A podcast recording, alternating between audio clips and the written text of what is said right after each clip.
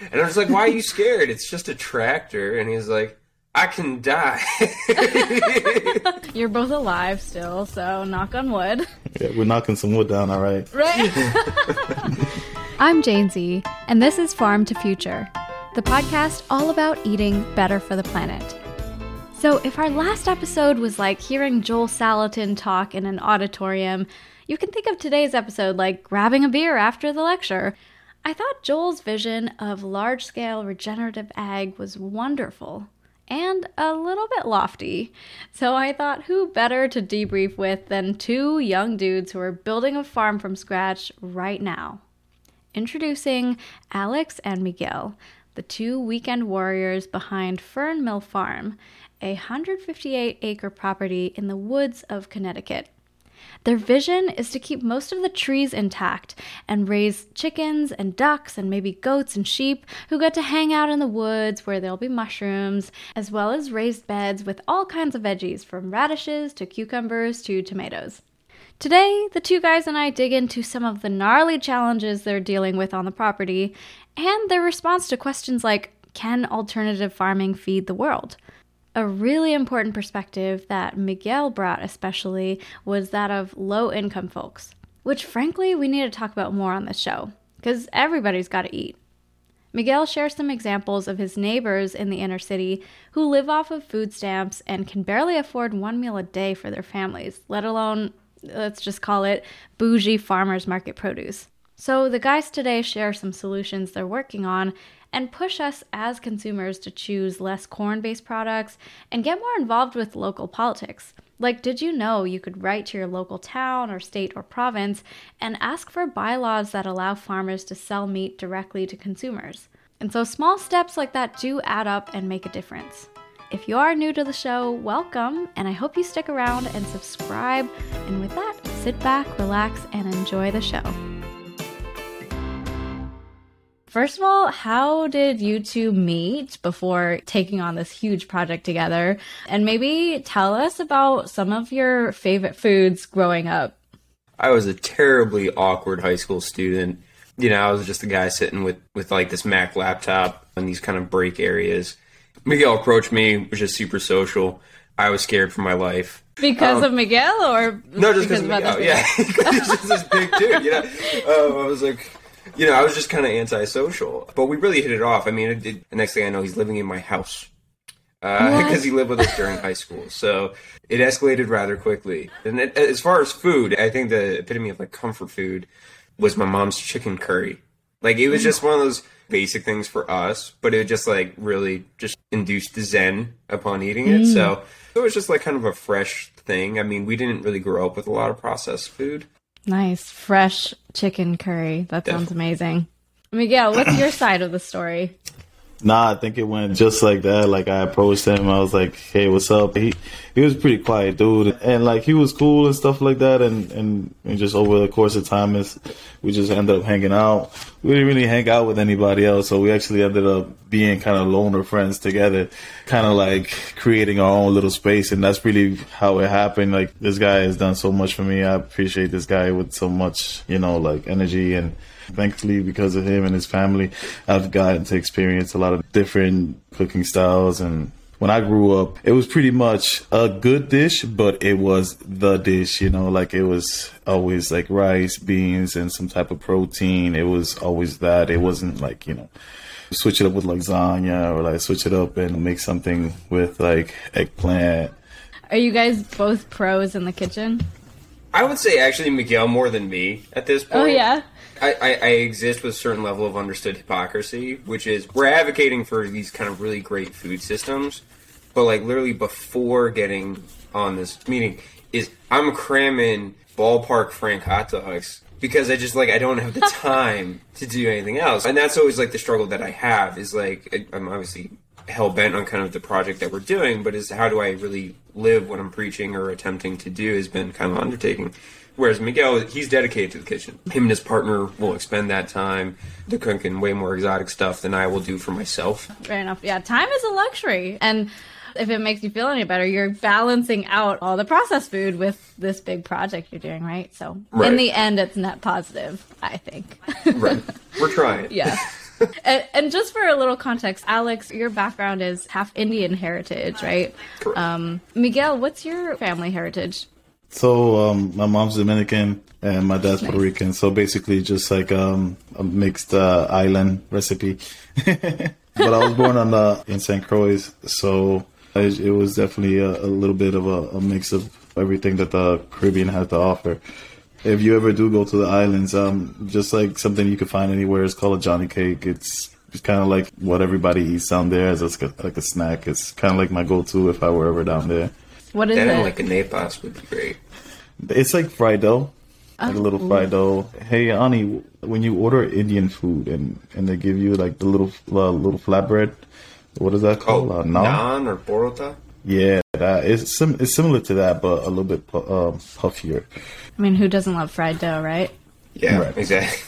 So, how did Fernmill Farm come about? I know at some point you guys found this piece of land, but when did you guys start talking about food systems and wanting to actually do farming yourselves?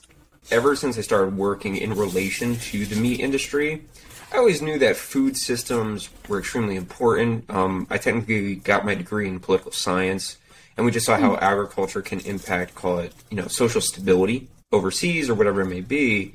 However, once I just started working in this industry, I've now seen it upstream at its core. You know, it's like, yes, I know this chicken in the store is in fact a living animal and it's now departed and I'm going to eat that and I accept that. But once you actually see the process and call it stress exerted on animals, it, it's not something that I was really okay with. So then it became a mission statement for me personally at the time to fix that somehow. And for me, enjoying being outside and, and trying to kind of find more of a time to do that, the farm became the concept. I had the opportunity to procure a, a piece of land. However, I, I, wouldn't necessarily see myself following through on the project if I did not have the support of Miguel. So there was just kind of this conversation of, hey, we're doing this, and just kind of like dragging your brother along, you know. Um, but at the same time, making sure that that he was vested. And, and frankly, I mean, th- there's moments where I, uh, you know, I'm moody. I accept that. I'll be throwing equipment or something, and he's like, "It's fine. It's fine, man." You know, so it's really the kind of that yin and yang that works out really well. So that's really how the farm came to be, though. This is our first winter on the property, so it's been a huge learning curve of just mm. seeing how that land handles itself and we're doing something a little bit different than I would say traditional permaculture. We're not looking to install pasture. We are a fully hardwooded lot. So we're actually doing agroforestry. So we're carving out a quarter acre at a time with no well or no electricity on the property presently and still making it work and trying to minimize our cutting and our invasiveness on that environment, but increasing its biodiversity. So that concept has been a trial by fire process. We will plan things to the nth degree, even using project management software. And then we get out there and we do not achieve one iota of what we had hoped, just because you're kind of the land odds. does not speak Excel.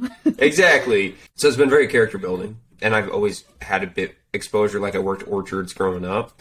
All of this is pretty new to Miguel. I mean, I think one of the most endearing moments was him sitting on a tractor and just being mortally petrified of the equipment. oh, you boy. know? And I was like, why are you scared? It's just a tractor. And he's like, I can die. hey, Miguel, have you ever ridden a tractor before or driven a tractor? Like it's it's kind of crazy because uh, I've actually taken a vehicle like without a parent or something like that at like an age at nine. But like I'm in this big tractor and I'm I'm in a hill and that's scary, you know. It's pretty big equipment. Um, obviously, like I don't want to hurt my friend. I don't want to hurt the equipment. I'm when I'm cautious when it comes down to, to stuff like that, just because you know, I, obviously, I, I don't want to break nothing. So. Yeah. Well, you're both alive still, so knock on wood. there you go. Yeah, yeah. yeah. We're knocking some wood down, all right. right. yeah, so agroforestry. So what can you grow in a wooded piece of land? That's all depending on where you are, right? So, like, okay. just your general climate, West Coast versus East Coast, and what you want to do, right? So, it's de- deciding how invasive or non invasive do you want to be. Uh, so, for us personally, we're, we're digging out a walipini, which is just this underground greenhouse It does not utilize any heat source, so I don't have to pay for, for propane or anything. It's just kind of geothermal. And hmm. so out here, that would allow us to grow through the winter. And that's one of those projects that has just been kind of dragging on because we've been at odds with the seasons as well as the day job. It's finding the time. Yeah. But you can grow pretty much anything. I mean, if we wanted to grow citrus, then yes, I would probably have to install, you know, a more legitimate greenhouse with heating to replicate that environment. But anything, call it native or Ireland to the New England area, we, we can grow still in that environment. You know, for us, because we're breaching into spring, I mean, our first wave is going to be radishes, beets, kale, Swiss chard, these kind of frost resistant or cold weather loving produce along with lettuce and other greens as well. But, you know, we'll transition eventually over to doing our cucumbers, our tomatoes, and all of that. The other thing is, too, because the amount of physical effort it would take for us to combat the rock situation on our property, mm. we're going to a raised bed structure or a hugelkultur, as it is, because we have so much decomposing Hugelkultur. matter. we can make these really water sequestering garden beds that we don't have to worry about too much because we're not able to go to the property every day. We don't live on the property. For me, it's a 20 minute commute, and for Miguel, it's an hour uh, Oh, from his place. So if we can kind of make them self sustaining, it's advantageous to us in a lot of ways. In terms of agroforestry too, so if you have canopy cover, we're very excited. We've started our uh, our mushroom process. So we're doing pearl oyster mushrooms and chicken of the woods. And so we've been inoculating logs for the last few days. We have a lot of wetlands and shade cover, and we're hoping for the best. Those things make me slightly nervous. I can wait three to six months to a year, like for shiitakes or something, and you don't know how it's going to go. You know, Right. some foreign fungus can show up and kind of ruin your day. It's kind of sure. a intense process. I was a very studious person before this process and had a lot of like really great cool ideas that were driven by various pieces of literature joel Salatin at the core of that in a lot of ways but once you start doing it it doesn't always work out exactly like described and, and i think Right. that that's where I, anyone who's maybe thinking about getting into the process, you have to be a very meditative and peaceful person, which I've become more of that since starting this project because you, you can't get mad at everything that doesn't exactly meet your expectation because you're just going to drive yourself up a tree. You know, it's Yeah. just not how nature works. Yeah. Even though there's a lot of trees on your property. exactly. So you you both alluded to some of these surprise problems that have come up. Give us some examples. Like what are some of the things you're dealing with right now? I think one is an inherent over optimism of how productive we can be. it's really like our own. We're our own issue. We're like, all right, we're going to do these ten tasks. This task is going to take approximately an hour, and then you revisit your timeline for the day, and it's been six hours later. It's not like we were just like sitting down on our cell phones. Like we're there, like from the morning till sunset, no break, and it feels like you know we we plan. We don't like, eat lunch. Yeah, Yeah, it's whatever. I mean, like it's not a big deal. But the real problem is the progress at the end of the day. You know. right. You know, even when we're trying to clear dead debris and just running chainsaws, it's just the physical exertion and the wiriness of branches. Is you want to just stack super neatly, and it just it won't. I, almost prefer not to use equipment because it introduces a whole nother set of problems, which is we'll just be using a tractor, and then all of a sudden it'll just stop. And it's not because the equipment's old or broken in any capacity, but because we're pretty, you know, hard on it. Uh, a fuel filter can clog, but we don't know that off the bat. So the the diagnosing process with that tractor just absorbs the remainder of your day. Then it's finding parts, and because we have the day job, weekends most of those places are closed. So you've now you're a few days, you know, out a week out from kind of getting back on track. But aside from that, you know, you have trees that you'll you'll cut to try to clear out of the way, and then you don't realize they're rotten in the core. So now it's this huge, scary widowmaker, potentially as we call them, and you take an hour to just very carefully buck it, make sure it's going to fall the direction it needs to go. And uh, another thing is too is that we're not a level lot. We have a lot of incline. We can't bring a vehicle all across the property. So usually we carry about anywhere from sixty to eighty pounds of equipment up by hand. Um, Oh, whoa. About half half mile, I would say, You think it's a half mile? So that, that's the guys are start of the morning. Yeah, up a hill. It's like it's like the workout that starts the workout. You guys must be jacked at this point. Yeah, Uh, the sounds like hard work. Yeah, Right, yeah. right, don't, right. don't work out like that, right? yeah, yeah. Unfortunately. If you did that every day, Oh yeah, I'm, I'm looking Yeah. forward to that. No, and Yeah. I mean I'm fighting the COVID twenty still. that's fair. We gotta find you guys some funding so you can quit your day jobs and just work on this full time. That'd be amazing. Yeah, and that's definitely my end goal is mm-hmm. proving that it's financially viable. And I mm-hmm. think that's something that a lot of smaller scale farmers struggle with. One, there's legislation that does not particularly help them, depending on which state you're in. Some are much more lenient than others. And then at the same time, you're limited to your distribution capacity and mm. who's willing to entertain you. You know, farmers markets have a limited, you know, number of spots. We, for example, operate in Mansfield, Connecticut. It's a very large agricultural community. So whether or not there's a venue for us to sell even within our own town becomes tough. And so hmm. you have to go and kind of find other markets or make your own. When you're trying to call it man the land, the whole digital marketing schema, which I think works great, is, is really hard to maintain. I mean, I'm hmm. terrible with Instagram. I, I, I wasn't a social media person before, but now it's just like a really awkward usage of just trying to kind of put that content and, and to genuinely share our experience. But, you know, it's like, I swear to God, this picture doesn't look that different, but we did, in fact, make progress. Yeah, Uh, it's like you had to be there kind of moment. So we're trying to find our community, and we really got on the property in September. So it really hasn't been that long for us. it's like your first growing season, really. Yeah, yeah, truly. When you say that it's a tough market, is that because there's a lot of competition of other farms around you? Yes. So there, there's a lot of competition because there are other farmers.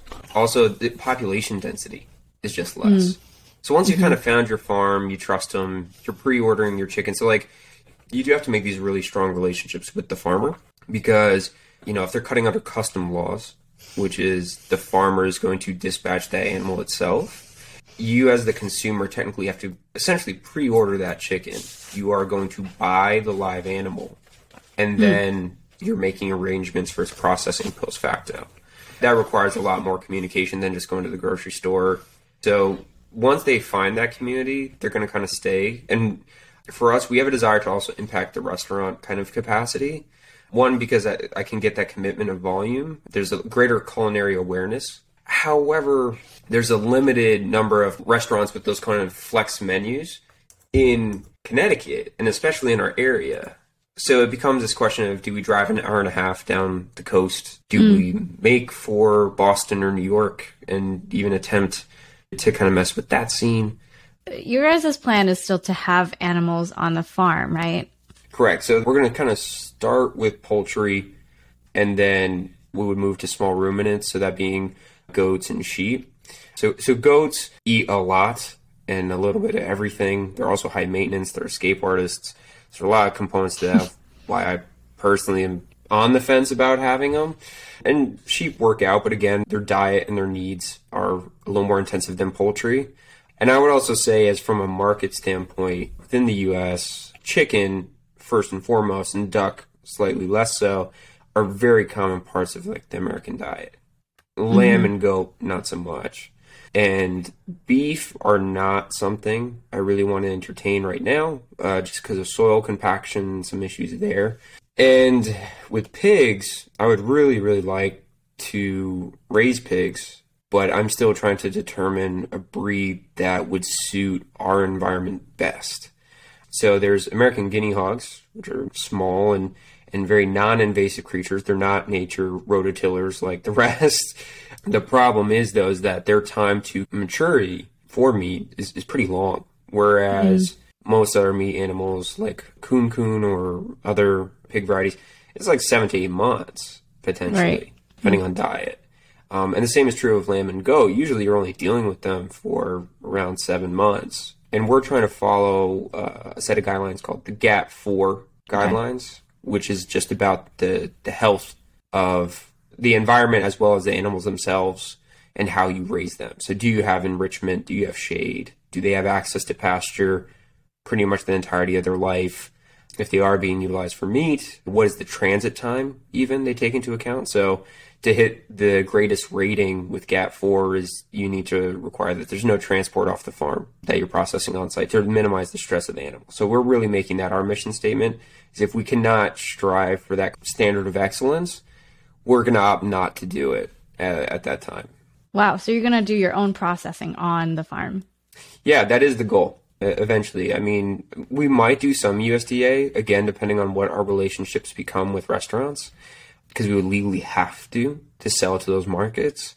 For me, stress of the animal is something I really would prefer not to compromise or minimize to the greatest extent humanly possible. And is that because most processing centers are not humane to the animals?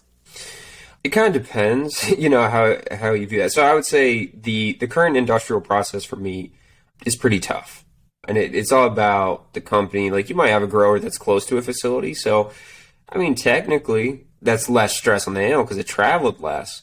But actually, at a facility level, how they're managing their animals or the stock before they're being brought to their end, that's on a per company basis. You can have a processes where the plant's actual design just lends itself to maybe a little bit of less stress, but it wasn't a proactive decision by the company. And I think that's mm. what really matters. So those are kind of those weird components of making a relationship with a USDA processor and actually almost audit their facility and see if it's ethically something I'm willing to align myself to. We also talked about the possibility of having somebody come to the farm and prepare the meat in a halal way, right?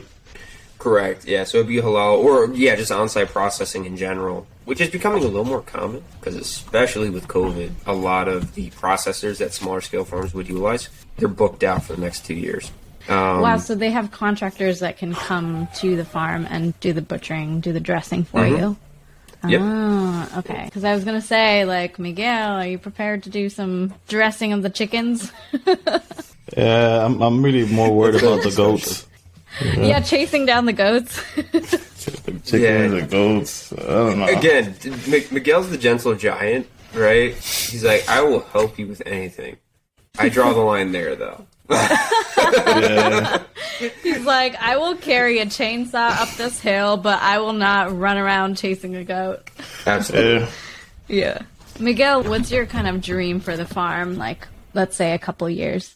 I don't know. I see the farm as being like this beautiful place we can all go to and like just kind of like take a hike or like if they want to camp or come and check out the animals like Alex said, I really don't have a background in this type of uh, this type of thing. So when he like breaks down the ideas and like the whole concept of the farm, you know, for me, it, it really sounds like a great idea. Yeah, we should know a lot more about the things we eat and how to take a piece of land and get fruit from it all of those things I see them as fundamentally like good for every individual to know. And it, it is about you know exploration education of like the people who really don't have exposure to this type of stuff. So uh, that's why I'm really invested mm-hmm. into it. Miguel comes from the inner city. So like for me I grew up fairly rural. So there was just like a passive exposure. We drove past cows. And then there would be a month where all of a sudden the cows were gone and eventually, as you got older, you picked up on where did the cow go. Um, you know, to the dinner so, table. exactly. So that it was a passive thing that you we were just kind of exposed to, and it was, it was, you know, it was nothing. It was just part of our community. But I think the reason I value Miguel's input so much is that coming from the intercity framework, that exposure doesn't exist. Like they've never seen the animal in which they've consumed except maybe a picture mm-hmm. or marketing. Yeah, like yeah. my kids know more about Peppa Pig than a real pig, so it's kind of there. Facts. And so part of the vision for Fernmill too is to keep it local and making good quality food accessible and affordable. Is is that part of the vision? Absolutely. One of the, the famous Miguel rants, he's like, I can't find a decent avocado I can't find a decent tomato. I don't even find the potatoes I want in his area. It's a food For desert. me, it's like, all right, there's an underserved market. No, it is a food desert. Yeah, absolutely. And, and, and that is the really prominent term that we, we want to combat directly, which is where do farmer markets go? They go to, unfortunately, I would say the more socially elite towns because there there's a, a market capacity there. For me, I don't need to make a million dollars off the farm. I don't. But if I can make a program work with the state and those populations now have this access to nutrition, then I'm all for it. I've been living where I've been living for like the last 20 years, and I'm really close to my neighbors. Um, Ebony's one. The thing with Ebony is that she's had to live and do groceries for her and her kids with a very small amount of money, food stamps, and she doesn't have a car, so just getting to the grocery is a challenge in itself. But when she goes to the grocery store, she basically has to like plan out every meal for the month. You know, she tells me it's a struggle, you know, and sometimes situations like this, the family doesn't cook three square meals. It's just one dinner and you kind of got to figure it out for yourself for like breakfast and lunch. It's like, thankfully they're going to school and there's lunch over there you know, because for me it was like that. There was only dinner at home and you got lunch at school, and that was free. Another example is Gloria.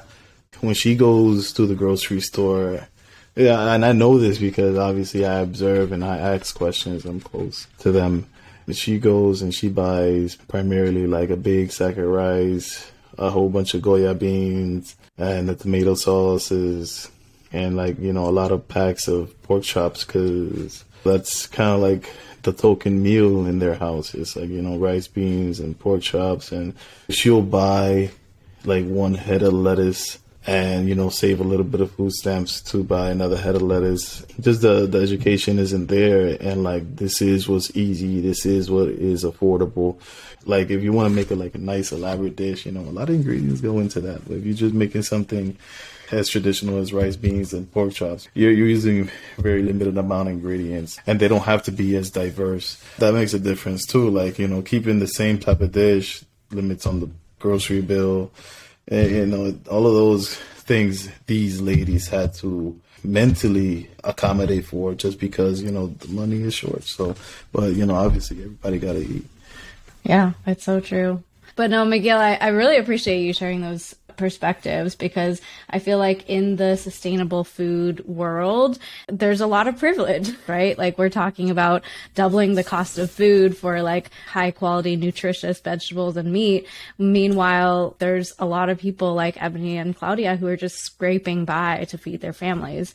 Definitely. For them, it's, it's just, I mean, like, you know, the vegetables and, and all these other things go up, but like they're looking at, you know, the price of chicken. Their stock market is the price of chicken and the price of milk. For that elitism that exists in food, there's a disconnect from where does the food come from. There is that disconnect. But I think for people coming from the demographic Miguel's explaining is that it's a concern of how do I even begin to get the food? And there's a concern about what resources will be available and how do I make this last a month. So the the luxury of being concerned about the supply stream is something else and and that's just a concern that I think a lot of people take for granted is like whether or not we can physically obtain the food. And basically, the food that they're so worried about getting is is nutritionally non-existent, really. Have you thought about how you're hoping to serve people like Ebony and Claudia? It's going to be a long road. I kind of already know that. It would be working with state benefits to basically do a CSA designed for specific communities. We might extract some portion of their maybe EBT or something like that, but the rest gets subsidized, hopefully, whether it be by the state or donation or help support those demographics. Because for us, there is a logistical component of driving an hour with products to mm-hmm. distribute and just covering those costs. And then, yes, needing to make some financial gain just to make it viable you know, mm-hmm. and and that's kind of the, the struggle. Just throwing it out there, I could see there being some kind of like work share program where like you could get volunteers to work on the farm, and in exchange they get a CSA basket or, or some kind of food. I actually like that a lot. Yeah. Like that a lot. Yeah, that's that's not a bad concept, especially for youth interaction. Yeah, because then it's like something on their resume automatically. Oh, that's a good one. Yeah, I used to do that. There's a farm called the Sharing Farm in my community, and I would bike over and volunteer on a Saturday morning. It was great. So we do want to work with inner city youth because if you can teach them at a young age, hey, here's a Frenchman radish, and this is what you can do with it. Great. But otherwise, if you hand someone right now in the inner city who's maybe never even seen the thing, it's just like, what am I going to do with it? And, and that's a, a, fair thing, right? If you just haven't been exposed, you haven't been exposed. Yeah, I want to know what to do with radish. no, I, I, think radishes are great. You can pickle them, you put them on a taco, you roast them. Mm. I mean, that's actually why it's in our logo. Is I am a solid lover of radishes, and and they thrive in like the pit of winter. Can't wait to try some of your radishes one day. Yeah, we will definitely have to send them up for sure. Sweet. You mentioned you guys work in the meat industry. What is it actually that you do? And I would love to hear too, what are some surprising things you've learned that maybe we don't see in the documentaries? so technically right now, the company we, that, that, that we work for, they manufacture a fully recyclable PET tray to replace single-use foam trays for predominantly our market is, is poultry. Kind of like those those yellow styrofoam looking things that the meat comes on. Yeah, so we're replacing that. Yeah, with ah, a okay. call it a water bottle material, so it could be reclaimed Very and cool. recycled. So and and be less of call it an environmental burden. When I first started, I served as director of quality. So some of that required responding to meat processors who were having some struggles with our, our tray or just, just handling called the transition and ensuring satisfaction was intact. Some of the things that I, I, I learned when working with these industries is one, the sheer scale. And when we talk about millions of pounds of chicken per year consumed in the US, it's like, wow, that's a big number. But we can't mm-hmm. physically understand what that looks like. And when you go to these facilities, you see what it takes it's kind of a weird thing, which is I agree that there are issues in the food industry, absolutely, or the industrial meat complex. And I think adjustment is necessary. But at the same time, this is kind of the only way we could have met the scale because specifically mm-hmm. within the US, we've kind of made a decision to eat really large quantities of meat. It's not like maybe a more Japanese kind of culture where meat is a flavor additive. It's not necessarily the centerpiece, and mm-hmm. it's definitely not 16 ounces. And then it was also realizing that industry does not react to change very well at all. Their world has just been running like a freight train. Is like, hey, we just crank it out. That's what we do. We just process meat and just we mm-hmm. go, we go, we go. So now you're kind of throwing a speed bump of like, well, no, you need to transition your process, and that's can be met with some anxiety. And I will say, is it's recognizing when you're in some of these meetings is how much power the consumer actually has before I, I, definitely had a tonal quantity where I was like down with the industrial meat complex, and, and don't get me wrong, it's kind of still there. Mm-hmm. But really, that there's a shared responsibility, which is if the public does not fall through on voting with their dollar, as they say, mm-hmm. then there's no incentivization for the industrial meat complex to transition how they're running, right? Mm-hmm. And and I think there's a problem as well, which is when you do a sample group, people are saying, yes, I would absolutely pay more for a humanely raised bird Mm-hmm. But when you go to the market, if it's two dollars more, then it's off the table. We go to the bright yellow twenty cent off mm. section of meat, you know, and because mm-hmm. we, we hunt the sale, you know, mm-hmm. right? Couponing is a pastime for people, so that that becomes a little tricky. And and kind of looping it back to even our struggle from a market standpoint is what is the cost or the value of convenience? That's where we compete with grocery stores directly, which is you go to one place you get everything you need, and it's priced at a very affordable point. You know, it's just not something small farmers I think can compete with, right? Because we're not working in bulk. My chicken per pound for me to survive is not going to be less than the grocery store, mm-hmm. unless it becomes the new standard by which right. we operate. I think it's a psychological thing too of like if you're used to paying a certain price for something, like why would I pay more for the same thing? But, you know, you do have to see it as not the same thing, right? We actually had our friend Joel Salatin on the show and he was talking about it in terms of nutrition. He gave the example at his farmer's market stand. He was selling eggs for five dollars a dozen, and some lady walks up. She was like, "I would never pay five dollars a dozen." She was drinking this can of diet soda, and he was like, "Well, ma'am, one of my eggs has more nutrition than your can of diet soda." and so it, it comes down to quality, right? Like, how much are you actually getting for that? You know, five dollar piece of chicken or, or whatever it is. And it's a totally different product from a pastured farm like yours versus the supermarket. No, hundred percent. You can get cage free eggs or you can get pastured eggs. However, there's a weird situation whereby the American palate is so used to that flavor profile or the lack thereof that making the change to something that is just naturally flavorful, like what does real beef taste like? What does Mm-hmm. pork that's not pink taste like? And that's the red is a good thing; it's not a bad thing in pork. Yeah. You know, just bringing it back from this hyper domesticated thing we've created that's a transition and so that's always like the fear too is that just people's palates have become accustomed to those Yeah. standards and you like what you like you know for me I, I love pastured eggs but if you don't i mean i, I guess i get it it's, it's defining what your personal culinary experience is if joel Salatin was saying like yes his egg definitely has greater nutritional value than a diet coke and his egg will not strip rust off a bumper for you it is a valid point. It's, is that people don't think in terms of nutrition. It's about what is the satisfaction what is the bang for your buck. When we go to restaurants so much of how we judge it is actually by the quantity of food in which they give you not necessarily the quality. Those are American food habits that I think will have to change at some point. And I think, you know, with the younger age bracket, we're figuring it out slowly mm-hmm. and we're willing to privilege those things. But I'll also be fair to them and say that, yeah, it's an uphill task. And depending on where you live, it's harder to find. Another thing that came up in conversation with Joel is will regenerative agriculture feed the world? And his answer was yes, absolutely. It is the only way because the other way is causing all these downstream problems.